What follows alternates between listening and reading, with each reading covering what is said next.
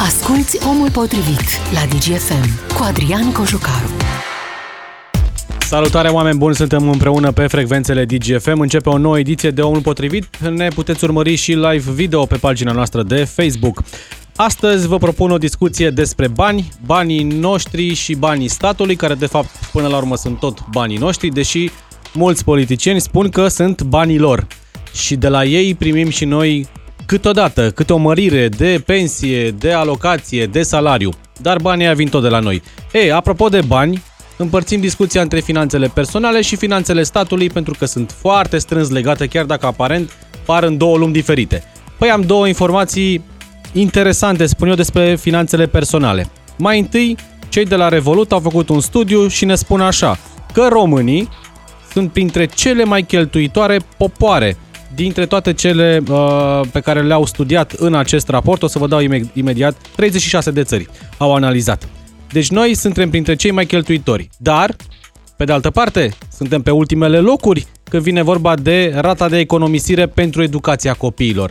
Adică avem puțini, îi și cheltuim, dar nu cheltuim cu folos de multe ori, pentru că în loc să educăm pe copii cum să nu ajungă și ei în situația asta pe viitor, îi spargem pe diverse. Ceea ce românii reușesc să pună deoparte, cheltuiesc de cele mai multe ori impulsiv. Vor ceva și toți banii pe care iau îl, îi alocă către, uh, spre bunul respectiv.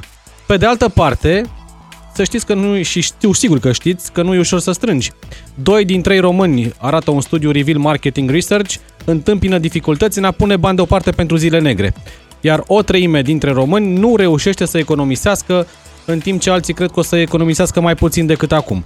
Dacă ar reuși să economisească niște bani, 3 din 10 ar alege să-i pună la saltea. Deci nu investesc, nu-i duc la bancă, îi țin acasă. Păi tot de educație financiară ține și asta, pentru că la cum arată rata inflației în România, într-o lună banii se devalorizează cu 13-14%. E, și acum să vorbim de stat. Că și statul caută bani. De economisit nici nu se pune problema, din potrivă statul se împrumută pe, într-un rit alarmant, pe bandă rulantă. O spunea mai devreme președintele Iohannis, în 2019 am avut cel mai mare deficit din Uniunea Europeană și spune el, asta ne-a dat înapoi din atingerea unor obiective de țară, cum ar fi aderarea la zona euro, iar acum ne pune bețe în roate când încercăm să găsim soluții să acoperim inflația. Păi, cine era la guvernare în 2019 și de ce a luat deciziile astea? Dar ca să facă rost de bani, statul caută în buzunarul nostru, mai exact în buzunarul celor care au reușit să aibă ceva. Mă refer acum la taxa de solidaritate, sunt sigur că ați auzit de ea. Statul a pus ochii pe firmele care au o cifră de afacere mare și vrea ca această parte a corporațiilor să plătească și pentru restul. Mai mult decât atât, dacă venim la persoanele fizice, păi să se impună și un impozit progresiv. Câștigi mai mult, să plătești mai mult ca să aibă și cei care au mai puțin. E, cum arată comparațiile astea două? Le explicăm astăzi și vă întreb și pe voi la nivel de buzunar de fiecare, în condițiile în care tot mai mulți specialiști spun că am intrat deja sau că urmează partea cea mai grea a acestei crize financiare, de unde tăiați din bugetul vostru și cât reușiți să mai puneți deoparte în acest uh, context. 031 400 2929 e numărul la care vă aștept în direct sau mesaje pe WhatsApp cu exemple la 0774 601 601. Deja au început să vină câteva mesaje, o să le dau citire imediat. Păi vorbim de banii noștri și banii lor, adică tot ai noștri, cu un expert. Iancu Guda, analist financiar, realizatorul Banii în Mișcare de la Digi24. Te salut, Iancu, și mulțumesc că suntem astăzi împreună. Salut, Adrian, și celor care ne urmăresc. Uitându-mă peste cele două studii, eu rezum așa într-o singură propoziție. Nici nu avem, că nu prea avem cum să punem deoparte, dar și când îi avem, nu se alege nimic de ei. Da. Asta ne spun la nivel de finanțe personale. Iar la stat e la fel, doar că la o scară mult mai mare. Da, pentru că ne preocupăm de educație financiară doar când uh, o să avem bani și când avem bani uităm de treaba asta și cred că nu avem nici uh, cu adevărat pentru ce, adică un obiectiv. Foarte mulți uh, dintre noi, adevărul este că n-au o claritate în ceea ce privește obiectivul financiar. Vreau să acumulez o sumă de bani până la o vârstă cu un scop la care țin foarte mult. Vrei să-ți dau repede de exemplu? Să-mi iau o mașină șmecheră, să-mi iau uh, o casă nu știu cum, să-mi iau o pereche de bluși de la nu știu ce firmă, să-mi iau niște uh, Adidas de 1000 de lei că și alții au. Bravo. Astea sunt obiective. Uh, sunt uh, obiective de pasive, de achiziții, care dacă se fac uh, pe datorie sau uh, fără să investim și reprezintă majoritatea avuției noastre, blocăm banii în niște elemente care nu produc mai mulți bani și din păcate, nu progresăm financiar în viață. Dacă te uiți în România, 95% din avuția poporului constă în imobiliare 77%, depozite bancare 12% și autoturisme 6%. Și uite așa, 95% din uh, avuția poporului uh, sunt bani care nu se pun în mișcare, nu produc mai mulți bani și cu cât banii au o viteză de circulație lentă, mică în economie, cu atât economia aceea nu se dezvoltă la potențial și banii, de fapt, asta trebuie să facă, să fie investiți, să și economisim, cu un scop, cu un obiectiv foarte clar, o vârstă anume, un moment, uh, un orizont de timp foarte clar și un, uh, o dimensiune a, a portofoliului foarte clară și să executăm, adică să avem o strategie. Uh, cât economisim și unde investim acele economii. În lipsa acestor elemente, le spun eu, VOSA, adică vis, obiectiv, strategie, acțiune, nu ai puterea de execuție și trece timpul pe lângă tine și vezi că faci banda, nu ai bani. Pentru că nu avem educația asta, de multe ori strângem bani. Ok, mă apuc să strâng de acum, este iunie, până în decembrie vreau să-mi iau o mașină. Păi știu cât trebuie să strâng lunar. Mă apuc să strâng, sunt adolescent, din alocație, din ce mai dau părinții, să-mi iau o pereche de Adidas de 1000 de lei. Dacă strâng 200 de lei pe lună, în toamnă i-am. Dar nu ne gândim că am putea să facem altceva cu banii aia și mie aia să o înmulțim. Exact. Și poate să ajungem chiar la independență financiară, adică să avem niște investiții din care, uh, care să genereze un randament din care putem să trăim. Nu ca să nu mai muncim nicio singură zi din viața noastră ca să ne întreținem, ci ca să nu mai avem stresul banilor și să fim noi autentici, să facem ceea ce facem și ne uh, uh iubim din pasiune. Poate un proiect antreprenorial. Cu banii respectivi putem să luăm și să îndeplinim și aceste dorințe. Exact. Și uh, lumea crede că independența financiară, libertatea financiară, adică să ajungi la un portofoliu de investiții uh, e accesibilă doar celor uh, cu foarte mulți bani. Este greșit. Eu am demonstrat matematic că oricine respectă două condiții poate ajunge independent financiar în 15 ani. Să economisești 25% din veniturile lunare, prima condiție, și a doua, să investești acele economii la un randament anual de 8%. Și chiar mai devreme discutam cu colegii de la DGFM și ProFM, eram uh, aici pe hol, Uh, Iancu, le dăm un exemplu concret. La un venit uh, lunar de 1000 de euro. Ce portofoliu de investiții trebuie să acumulez eu ca să-mi dea 1000 de euro pe lună numai randament? Și am spus, oho, răbdare, că nu ajunge acolo așa, așa repede.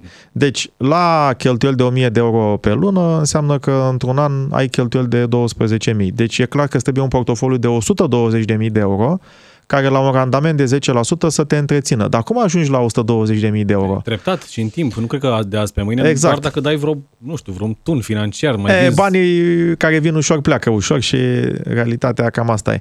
Și i-am spus colegului nostru, păi cu răbdare, adică economisești 25% timp de 15 ani și între timp investești acele economii de 25% din venituri la un randament de 8% pe, pe an și vei ajunge la 120 de, de mii de euro.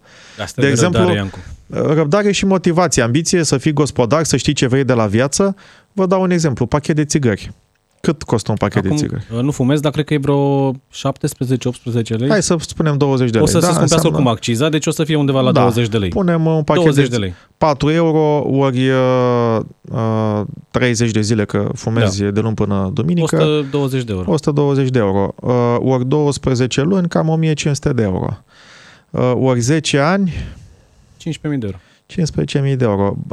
Uh, poți foarte ușor să dublezi banii la fiecare 10 ani și practic în primul deceniu ai, uh, ai 15.000 de euro care se dublează deja că investești, ai 30.000.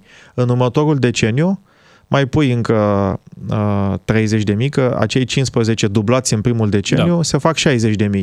Și mai al doilea deceniu care îți mai aduce un fresh de smoking de încă 15.000, ori 2, 30.000. Deci fumatul te costă 90.000 de euro pe 20 de ani. Nu doar uh, costul în sine, ci și oportunitatea de investiții ce puteai să faci cu banii. Stai, dacă nu te îmbolnăvești, că trebuie să bagi bani și în tratament. Dacă... Nu mai zic. Și atunci lumea zice, aoleu, dar acum să ajungem la 100.000 de euro nu e chiar așa ușor. Păi uite, un pachet de țigări pe exemplu. zi, timp de 20 de ani, banii ăștia investiți la un randament de 7-8%, pentru că cu 8% pe an îți dublezi banii la 10 ani.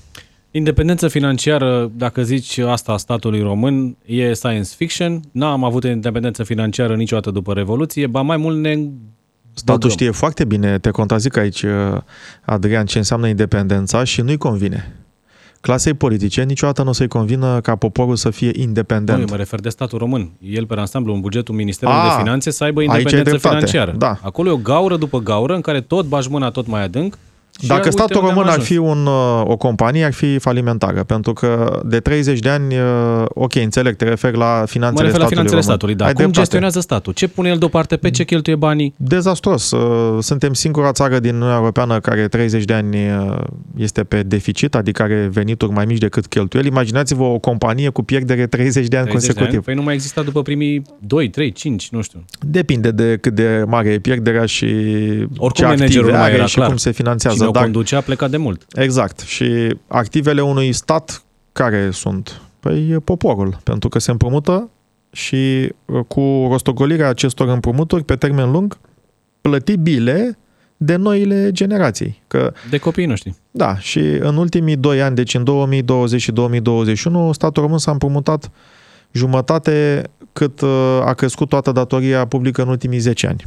Apropo de acele deficite în creștere foarte mari și nu prea suntem gospodari, nici la venituri încasăm foarte puțin din cauza economiei subterane foarte ridicate, iar la cheltuieli uh, Acolo e discuția Dezmăț. amplă. Da, e dezmăț și acum caută să facă rost de bani, pentru că a venit pandemia, au uh, avut nevoie, acum din nou e nevoie să mai ajuți pe X, pe Y și au pus ochii pe cei care câștigă mai mult, indiferent că e vorba de persoană fizică sau de companii. exact, pentru că vor să impoziteze Taxă de progresiv. solidaritate, îi spune. Față de cine, cine față de cine e solidar? E, aici e o Că n-am întrebare înțeles. bună, pentru că e mai ușor să te uiți la cei care contribuie deja cel mai mult, uh, fie că sunt persoane fizice sau companii, și să spui de acum încolo veți contribui și mai mult. Și probabil că incompetența de a face reformele cu adevărat necesare pentru a colecta mai bine, fără să pui birul, să supraîndatorezi doar pe cei care câștigă mult, uh, duce la astfel de monștri, pentru că, practic, uh, este un monstru această filozofie de a taxa și mai mult pe cei care câștigă mai mult și o să explic prin cifre concrete. În primul rând, această taxă de solidaritate de 1% din cifra de afaceri a companiilor peste 100 de milioane de euro. Uh, Mi se pare ciudat că se cheamă solidaritate ca și cum aceste companii nu contribuie deja, nu sunt solidare. Ei bine, m-am uitat pe situațiile lor financiare și am văzut că aceste companii contribuie deja cel mai mult. Sunt doar 333 de firme care contribuie la veniturile întregului stat uh, cu 17%, doar pe componenta cu, de TVA, venituri din TVA 32, venituri din profit uh, 29%. Deci sunt deja niște companii care contribuie foarte deci mult. 300 și un pic de companii aduc la buget 17% din toate veniturile. Da. Și au zis, ei, hai să le mai punem încă 1%, că nu o fi foc. Doar că acel 1% aparent care nu e foc e, e incendiu, pentru că uh, astăzi aceste companii plătesc 16% la profitul brut. Dacă mai adaugi 1% la cifră de afaceri, se traduce prin raportarea la profitul brut cu, cu încă 22%. Deci aproape 40% la profitul brut. Dacă adaugi și impozitul pe dividend 5%, practic gândește-te că aceste companii, uh, jumătate din profitul lor e captat uh, de stat. Cine Păi mai știe face bine afaceri? statul. Știe care de unde și de aia. Păi, uh, uh, oare mai va mai avea de unde în viitor? Oare mai este frecventabil statul român pentru marile investiții, fie că sunt ele autohtone sau internaționale? Pentru că cine mai vine să facă afaceri în România mari, la nivelul peste 100 de milioane de euro, dacă jumătate din profit e captat uh, de stat? Ție ți-ar conveni? Nu cred. Și problema este că aici uh, este bumerangul acesta, că suprataxezi aceste companii. Aparent, uh, mesajul politic a fost uh, multinaționale străine care vin, exploatează România și nu plătesc taxe. Dar atenție, m-am uitat la structura de acționariat a acestor 333 de companii cu venituri peste 100 de milioane de euro care sunt vizate de această taxă de solidaritate. 46% sunt capital pur, uh, 100% integral uh, străin. Restul de 54% sunt capital românesc sau mixt, românesc și străin. Deci, de fapt, avem o problemă nu cu străinătatea sau uh, cu românii noștri, ci avem o problemă că avem nevoie de bani repede la buget, nu știm cum să-i facem și uh, o punem soluție. povară Și eu cred că o știu și ei, dar e greu, trebuie să muncești pentru ea. Imediat vorbim despre asta. Laurențiu din Iași, alături de noi, 031 400 2929. Vă întrebam la ce renunțați, de unde mai tăiați ca să trecem peste această perioadă. Laurențiu, bună ziua! Salut! Salutare! M- mă auziți? Vă auzim, sunteți în direct. Uh, eu tai, eu, de exemplu, eu tai din cheltuielile inutile. Mă uit de două ori dacă chiar îmi trebuie acel obiect. Uh, dar vreau să vă spun ceva. Uh, ați dat un exemplu cu pachetul de țigări. Așa. Uh, eu am fumat 30 de ani, sunt la trei pachete de țigări uh, și eram întrebat același lucru. Bă, ai putea să-ți iei elicopter, ai putea să-ți iei mașină, ai putea... N-am făcut și casă, am făcut multe lucruri din punct de vedere financiar în detrimentul sănătății, dar cei care n-au fumat nu au nici un sfert cât am eu.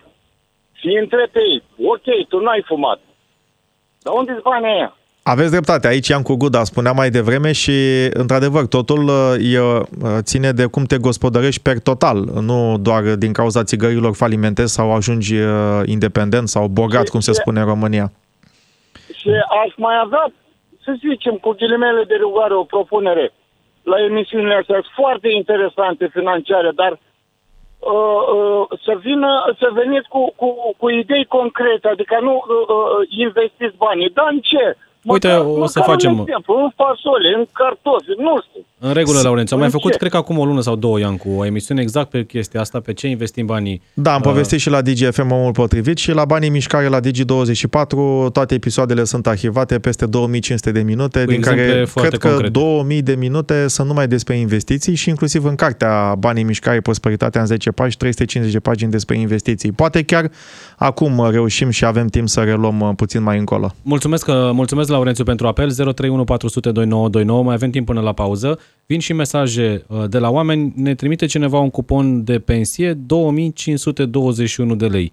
Pensie după 40 de ani de muncă în grupa a doua și un infart datorat condițiilor de muncă și spune așa dacă dau taxă de solidaritate 22 de lei primești și un car cadou de 50 de euro. Apropo de acea metodă de ajutor, spune guvernul, pentru cei care au venituri mici, 50 de euro dată la două luni înseamnă 125 de lei pe lună, 4 lei pe zi. Care e întrebarea? Încerc, e statul solidar cu cei care au venituri mici? Că asta pare. Nu e o mită electorală. Ne-au spus că, domne, uite, și statul are grijă de voi și vă dăm acest ajutor. În primul rând, uh, solidaritatea, ca să fie sustenabilă și onestă, trebuie să însemne că răsplătim oamenii uh, în conformitate cu ceea ce îi contribuie. Și dacă ne referim la pensii, astăzi în România avem o problemă și ea se va adânci și mai mult în următorii ani din cauza natalității scăzute și sistemul public de pensii nu mai este sustenabil. Adică 9 peste 10-20 de ani nu va mai avea cine să ne plătească pensia. Pe în 10 ani Este- este... de creței la pensie. O să fie da, un boom. exact. Și atunci, ducând uh, firul logic al uh, expunerii mele mai departe, este statul solidar că dă uh, vouchere pentru cei cu pensii mici? Uh, Răspundem la această întrebare în funcție de sustenabilitatea surselor de finanțare. De unde dă? Că dacă Jumătate de la buget și jumătate de fonduri europene pe care încă nu le au.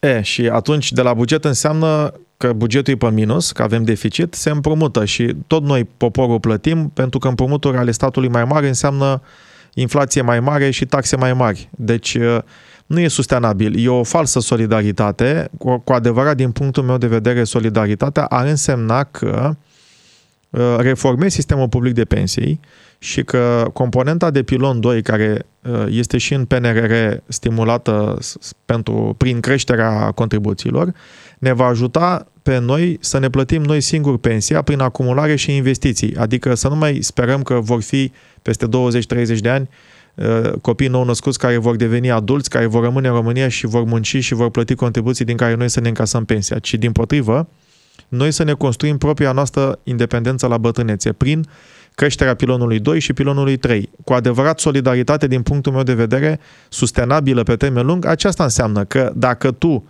doar redistribui și încerci să iei de la alții și să dai la alții uh, și te împrumuți și tot poporul plătește prin inflație și datorie cu taxe mai mari în viitor, aceasta nu se cheamă solidaritate, se cheamă, nu știu cum să-i spun, ipocrizie.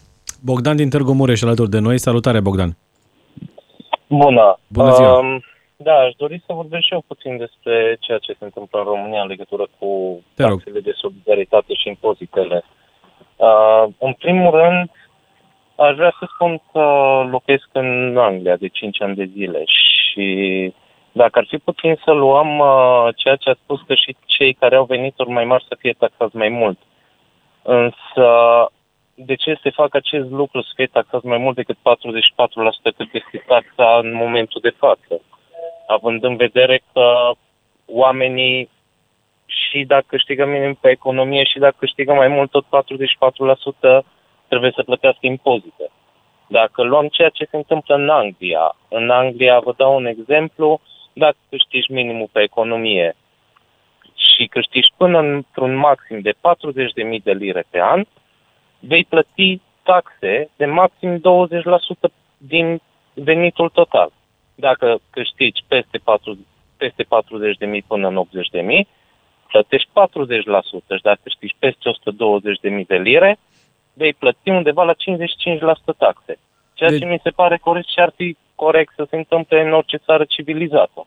Uh, la fel se va întâmpla și la noi din ceea ce pregătește uh, Ministerul de Finanțe. Vor fi niște praguri, uh, dar că, doar că probabil sistemul de taxare în Anglia e mult mai bine pus la punct, evaziunea fiscală e mai mică exact și metodele aici. de fentare a legii, pentru că la noi dacă pui pragul, primul prag 4.000 de lei de exemplu și ai angajați care câștigă 4.100, 4.500, automat prima tentație a patronului este să scadă salariul la 3.999 și restul să-i dea la negru. Asta e una dintre probleme. Dar mai mult decât atât, este uh, vorba despre oportunitatea momentului introducerii unui asemenea sistem de taxe progresive, cu cât câștigi mai mult să plătești mai mult. Uh, știe cineva să-mi spună o țară de pe acest pământ care este săracă sau în curs de dezvoltare, care are sistem progresiv? Pentru că toată lumea spune, inclusiv politicienii, că în Anglia, că în Germania, da. că în Franța. Am auzit exemplul ăsta de la, de la Marcel Ciulacu cu Germania. Doamne, vrem să fim și noi ca în Germania? Păi, da, dar stați un pic. Că voi nu, nu suntem... vedeți că se dau exemple doar de țări dezvoltate? Oare de ce acolo este sistem progresiv și la restul nu? Pentru că păi vă explic eu de ce. Au ajuns nu la un este... nivel, din perspectiva, o secundă să vă explic și apoi discutăm da. împreună. Uh, au ajuns la un nivel în sensul că au acumulat deja capital. Pătura de mijloc a crescut și într-o țară în curs de dezvoltare, cum este România, care are nevoie de cât mai mulți oameni să rămână în țară, să contribuie, să investească în ei, să devină mai bun, mai competitivi, să câștige mai mult, în niciun caz nu vii cu o pedeapsă. Câștigi 10.000 de lei, ai taxă 40%, câștigi 5.000 de lei, ai taxă 20%. De ce? Pentru că deja dacă câștigi 10.000 de lei și să ai o taxă unică pentru toată lumea, să zicem de 20%, tu plătești 2.000. Ăla care câștigă 5.000 plătește 1.000. Deci tu deja, având venituri mai mari, contribui, contribui mai, mai mult. mult. Ideea este dacă îi pui taxă de 40% și ăla cu 10.000 de lei rămâne cu 6.000 și ăla cu 5.000 de lei are 20% și rămâne cu 4.000, ăla de 10.000 o să zică poate nu mai bine să mai stau în România, că Corect. văd că muncesc dublu, am rezultate duble, sunt de două ori mai bun decât ăla cu 5.000 de lei, dar văd că povara și biciul tot pe mine este. Deci niciodată nu o să introduci și eu cred că știu ceva economie. Într-o țară în curs de dezvoltare impozit progresiv pentru că vei descuraja oamenii să se dezvolte și să acumuleze. Mulțumesc, Bogdan. Trebuie să luăm o scurtă pauză pentru de publicitate foarte mică, apoi știrile DGFM. Ne întoarcem cu Ian Coguda imediat. Omul potrivit este acum la DGFM. Ca să știi. Mulțumim, Mihaela. Suntem în direct în partea a doua a emisiunii 031 400 2929 dacă vreți să intrați în direct sau mesaje pe WhatsApp la 0774 601 601. Despre bani discutăm astăzi, ai noștri și ai statului, de fapt tot ai noștri. Despre economisire am vorbit în prima parte, dar am început discuția și despre acea numită taxă de solidaritate, impozit progresiv, cum vrea statul să ia de la cei care au mai mult și să dea la cei care au mai puțin. Doar că, așa cum spunea și Bogdan, ascultătorul care a intrat pe final de primă parte, uh, în unele țări s-au impus niște praguri, mulți specialiști spun că la noi pragurile astea o să fie fentate. Iancu Gudan, realizatorul Bani în Mișcare de la Digi24, e în continuare în studio. Fentăm pentru că putem de multe ori. Uh, mă aștept să fie fente făcute și la taxa de solidaritate, dacă se poate, sau mai ales la impozitul progresiv, la acele praguri. Cum se poate? Păi, uh, taxa de solidaritate înseamnă ta- uh, un cost fiscal foarte mare, aproape jumătate din tot profitul companiilor uh, e captat prin cumulul de taxe, solidaritate, impozit pe profit și dividende și cu siguranță se va vedea în prețuri. Deci această fentare, să zicem, de fapt înseamnă o translatare a costurilor adiționale în prețuri, fiind o taxă pe cifră de afaceri, înseamnă că cifra de afaceri o să crească, deci prețurile o să crească, inflație. Noi toți o să plătim prin scumpirea produselor, serviciilor, jumătate din veniturile taxei de solidaritate vin din comerț, distribuție, retail, industria auto, energie, gaze, deci se vor scumpi toate. Și uite așa se fentează, în sensul că o plătim tot noi, poporul, iar la impozitul progresiv, la fel, o sarcină fiscală foarte mare, deja se întâmplă această fentare ca să uh, nu plătești aceste taxe pe contractele de muncă, foarte multe companii ce fac? Externalizează angajații uh, pe care îi contractează prin uh, PFA-uri sau micro-întreprinderi și Acolo impozitele sunt mult mai mici. Ca să înțelegeți calculul, dacă angajezi pe cineva pe carte de muncă, diferența dintre net și brut e 72%. Dacă în schimb acel angajat își face un PFA și îl contractezi și stai o factură în fiecare lună, va plăti taxe doar 10%. Și uh, pentru că alții fac, lumea crede că e ok, hai să facem și noi. Dar, în primul rând, această optimizare este ilegală dacă este dependentă, adică acel PFA lucrează numai cu acel angajator cu acea companie și nu are voie să facă asta, aici ANAF ar trebui să-și facă treaba și eu, ca să-i ajut, chiar am publicat recent astăzi o analiză să vedem, domne, acest comportament de optimizare ilegală a costurilor prin uh, externalizarea forței de muncă la PFA și micro-întreprinderi, ce impact uh, are și cum ne dăm seama care sunt companiile cu risc major uh, de asemenea comportament. Și mm, am ajuns la o concluzie. Sunt patru indicatori care îți arată că o astfel de companie se pretează la așa ceva. În primul rând, are costuri salariale pondere în total cheltuieli mai mică decât uh, industria din care activează. Apoi are un salariu mediu brut mai mic uh, pe angajat decât industria pentru că trece pe cartea de muncă mai puțin și plătește diferența în plic. Apoi are alte cheltuieli de exploatare, pondere în cheltuieli totale mult mai mare pentru că uh, atunci când externalizezi primești factură care intră în acea categorie. Și un alt indicator al patrulea, cifra de afaceri per angajat este foarte mare, adică are prea multe vânzări și prea puțini angajați. Și uh, am aplicat această mască companiilor, am ajuns la o concluzie absolut uh, șocantă. 54 de miliarde de lei în perioada 2015-2020, taxe neplătite, în loc să le treci pe carte de muncă s-ar fi plătit, le-au trecut pe PFA, nu s-au plătit. Deci noi cu toții... 10 miliarde de euro. 11 miliarde 11 de euro. Miliarde, da. Și ce se putea întâmpla cu acei 11 bani? 11 miliarde? Da.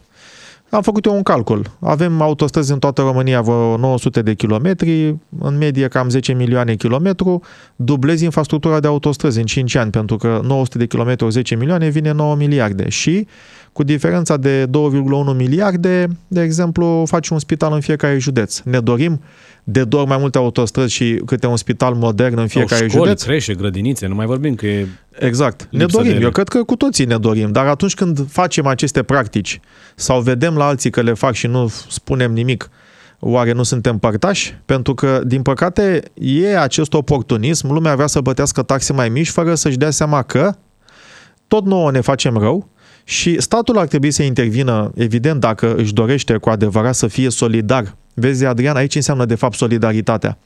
Uh, guvernul iubește tot poporul, vrea să le facă bine, să le facă investiții, școli, spitale și nu uh, să zic așa, cum se cheamă când e playback, falsează sau... Da, da? falsează. Falsează și zice, domne, ia să punem solidaritate, ăștia cu venituri mai mari sau companiile mari să plătească taxe mult mai mari. Păi oare Asta e solidaritate? Eu nu cred. Îi gonim din țară. România devine nefrecventabilă pentru marile investiții și angajații care câștigă foarte mult și e un motiv în privat, uh, spre deosebire de sectorul public. Dacă câștigi foarte mult, uh, se justifică. Meriți. Meriți. Ai, ai performanță. Uh, nu o să mai fie motivați pentru că sunt suprataxați. Poate unii dintre ei o să plece din țară. Cum creștem noi România? Mm, nu așa. Zoli din Odorhei alături de noi. Bună, Zoli! Uh, scuzați-mă, uh, Bună nu ziua. sunt uh, priceput în finanțe, dar aș dori să întreb un lucru.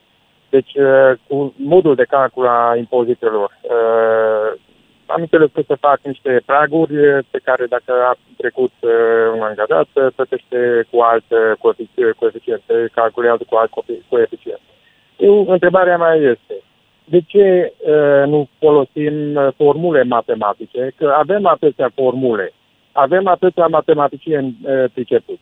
care ar putea să stabilească uh, niște formule lineare sau hiperbolice sau de care dorim, ca să fie, uh, uh, deci nu prin praguri, ci uh, în mod continuu să fie calculate, uh, uh, pentru că astfel Cu ce prin scop? praguri, Cu ce uh, scop? Dacă trece, un, trece cineva de un prag, atunci s-ar putea să plătească mai mult impozit uh, și uh, să rămână în buzunar mai puțin decât cât a fost dacă a trecut cu un leu de pragul ăla, să uh, aibă mai puțin bani în buzunar decât uh, dacă ar avea cu un leu mai puțin uh, venitul brut. Mulțumesc, Deci Zoli. dacă am folosit aceste formule uh, matematice, atunci uh, ar fi mult mai uh, uh, clar, mult, mult mai uh, ușor de calculat. Mulțumesc, Zoli. O să mergem la George imediat, dar uh, te rog, Iancu. Da, foarte pe scurt. Matematica e simplă, nu ai ce problema. Formula esențială este următoarea. Prestezi o muncă,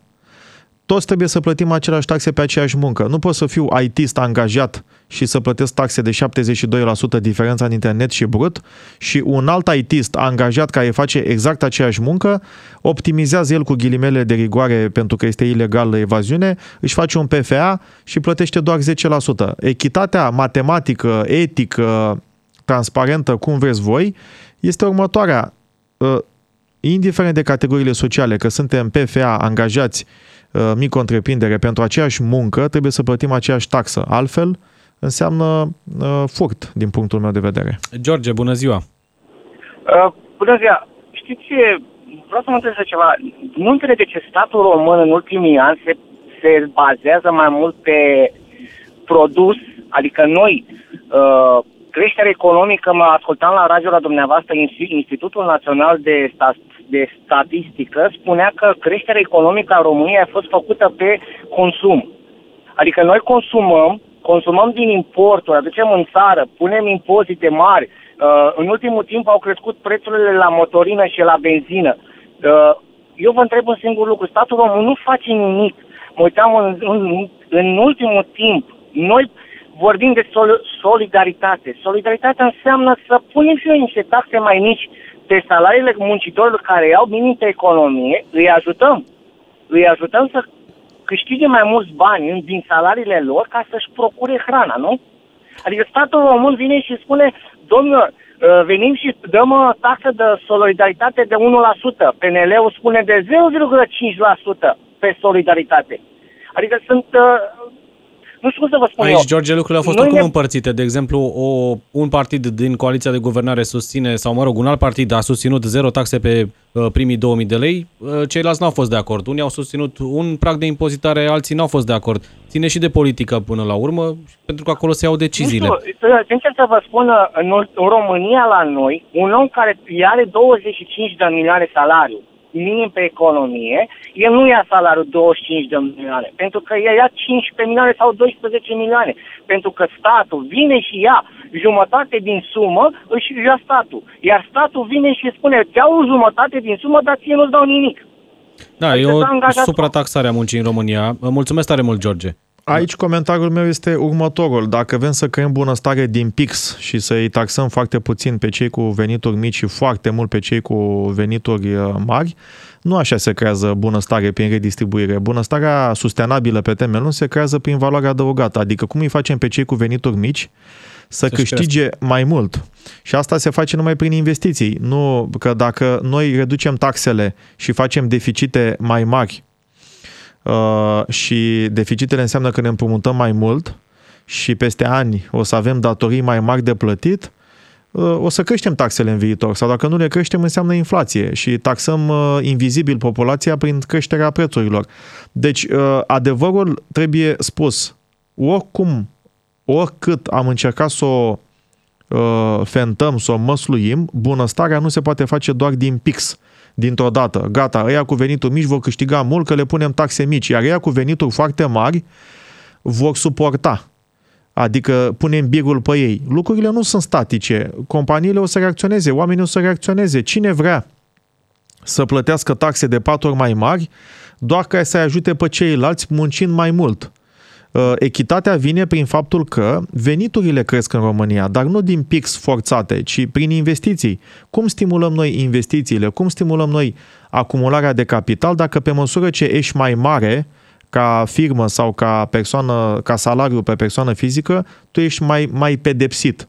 De aceea spun da, că... e o pedapsă. Exact. E o suprataxare care devine deja o povară foarte, foarte ridicată. Deci nu așa. Pe termen scurt, aparent, uh, redistribuirea, să luăm din stânga, să dăm în dreapta, e soluția. Este un măr otrăvit care o să ne facă rău nouă tuturor. V-am dat exemplu, taxa pe solidaritate. Da. Taxez foarte mult aceste companii. Păi scuzați-mă, companiile cu venituri peste 100 de milioane de euro contribuie la 36% din toate rolajele, din toate veniturile tuturor companiilor din România. Voi vă dați seama, o treime din toată țara asta stă în 333 de firme. Dacă vii cu taxă de solidaritate și îi pun ghilimele că nu deja e. aceste companii da. sunt foarte solidare și le suprataxezi, le iei jumătate din profit brut, cu toate impozitele pe profit, taxele de solidaritate și uh, dividend, aceste companii nu o să suporte și atunci ce o să facă? O să crească prețurile. Ce înseamnă inflație? Deci tot noi, poporul, suntem solidari între noi.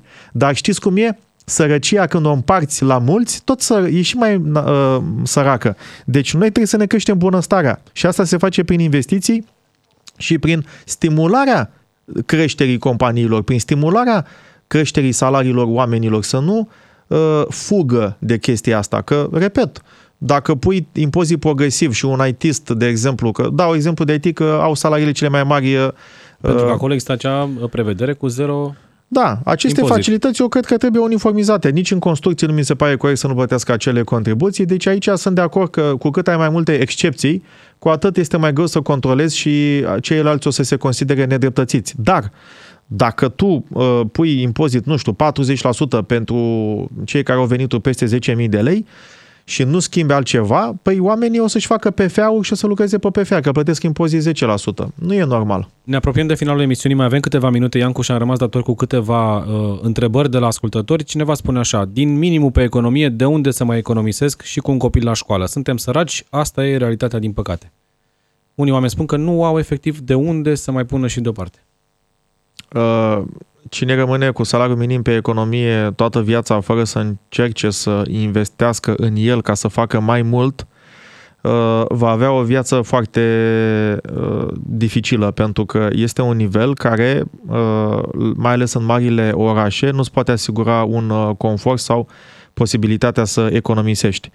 Pe de altă parte, soluția la această problemă delicată, dacă o facem din pix și dăm o lege că salariul minim pe economie gata, se face 3000 de lei net, să zicem, dau un exemplu, e sustenabil, companiile vor putea plăti așa ceva? Nu. Și atunci ce o să facă? Ori o să crească prețurile, adică ca să suporte aceste costuri mai mari, cu salariul minim pe economie, deci înseamnă inflație, deci tot noi plătim cu scăderea standardului de viață, ori o să-și închidă activitatea. Sau să dea din oameni afară. Deci... Sau uh, fac PFA-uri și taie factură, că așa se întâmplă în România, că v-am și calculat 54 de miliarde de lei taxe neplătite prin externalizarea forței de muncă ilegală, pentru că acel PFA de fapt are activitate dependentă cu compania. Deci jocul ăsta de șoaricele și pisica Uh, și polițistul care încearcă să, uh, știu eu, impună prin forță, nu este, nu este normal, nu este sănătos. Nu așa se rezolvă aceste probleme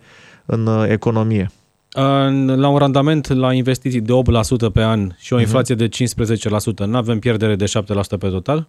O dată, dar dacă câștigi an de an 8%, inflația n-are cum să rămână peste 10%. Inflația în anii trecuți până acum a fost uh, Dovadă că pe ultimul deceniu a fost 3,8%. Da. Deci la o inflație medie, niciodată investițiile nu le gândești pe un an, pe o zi, pe o lună, le gândești pe termen lung. Eu mi le asum 15 ani. La televizor, la Digi24, la Banii Mișcare, spun măcar 3-5 ani să nu se sperie lumea, dar realist, Adrian, când ți asumi o strategie de investiții, un plan, un obiectiv, gândești pe termen lung și dacă luăm ultimul deceniu, un randament de 8% e foarte bun în condițiile în care inflația medie pe ultimul deceniu a fost 3,8%. Deci am câștigat dublu. Uh, am economisit 10.000 de euro, în ce să investesc, în ce să investesc, dați-ne idei. Uh, uh. Cea mai ușor dacă n-ai experiență și ai o sumă mai mare de bani într-un moment este să spargi banii, cum, da, da, nu spargi să-i strici, să-i arunci pe apa da, să să-i diversifici, bine, da. corect, asta e verbul corect, să-i diversifici prin fonduri mutuale, pentru că acestea investesc în acțiuni, ale companiilor din multe piețe, România, Europene, America, companii puternice, parte din indice bursieri cele mai performante, cele mai lichide. Și dintr-o dată, iată, o singură, to- toată suma ta de economiile tale blocate în momentul de față doar într-un activ care se cheamă numerar, îi ții la saltea, pierzi 14% pe an din cauza inflației sau depozite bancare, pierzi cel puțin 10% anul acesta, ai diversificat această sumă instant în mai multe fonduri mutuale de acțiuni, obligațiuni, inclusiv guvernamentale sau corporative, care, per total, dacă ți asumi această strategie ulterior, că economiile nu se fac odată și investițiile odată. Ar trebui să fie un ritual lună de lună, an de an, timp de 10-15 ani, pentru un scop foarte bine definit. Și dacă ai această disciplină, Uh, și vei investi lunar, uh, randamentul acesta prin fonduri mutuale de cel puțin în medie 10% pe an este foarte realizabil. Apoi, Uh, iarăși poți să faci direct, dacă nu vrei prin fonduri mutuale, să investești în piața de capital prin replicarea indicelor sau uh, obligațiuni. A fost o oportunitate bună, cred că încă mai este titlurile de stat uh, lansate recent de...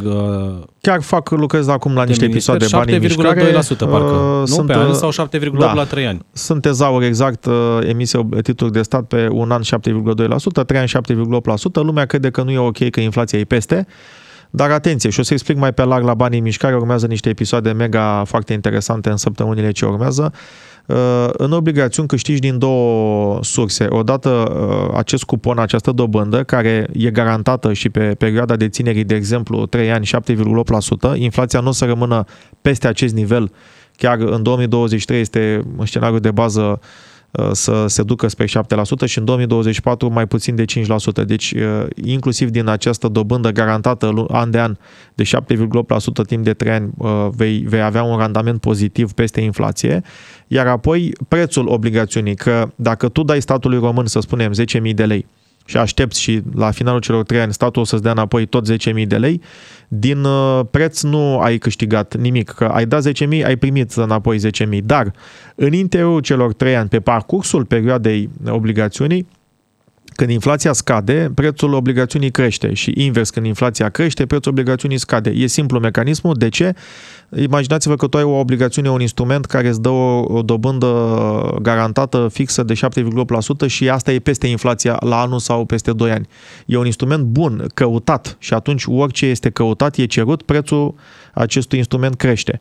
Și dacă se întâmplă acest scenariu foarte probabil și vinzi obligațiunea în piața secundară, îți faci un cont la un broker autorizat pe site-ul ASF și vinzi obligațiunea în aceeași zi, vei încasa mai multe 10.000 de lei, pentru că tu vinzi un instrument care îți dă garantat 7,8% în 2023 sau 2024, când inflația va fi mai mică decât atât. Și va fi foarte căutat atunci. Deci prețul va fi mai mare. Și iată că pe perioada de ținere obligațiunii poți să câștigi și din, preț, din creșterea prețului și din, uh, randament, și din cupon, din dobândă, și ambele uh, lejer acoperă inflația. Și dacă nu greșesc, te rog să mă corectezi, nu există impozit pe cei 7,8%. Corect? Dacă obligațiunea este emisă de stat, deci sunt titluri de stat, nu, nu se plătește impozit uh, nici pe dobândă, acel 7,8%, nici pe câștigul de capital, adică dacă tu vinzi obligațiunea la un preț mai mare decât cel de achiziție. Uh, avantaje din punctul ăsta de vedere. Corect. Mai avem două minute Hai să-i dăm 30 de secunde lui George din Focșani. Bună ziua, mulțumesc pentru răbdare. Alo. Bună ziua, George, te ascultăm. Scurt, că ne apropiem de final. Te salut, Adrian.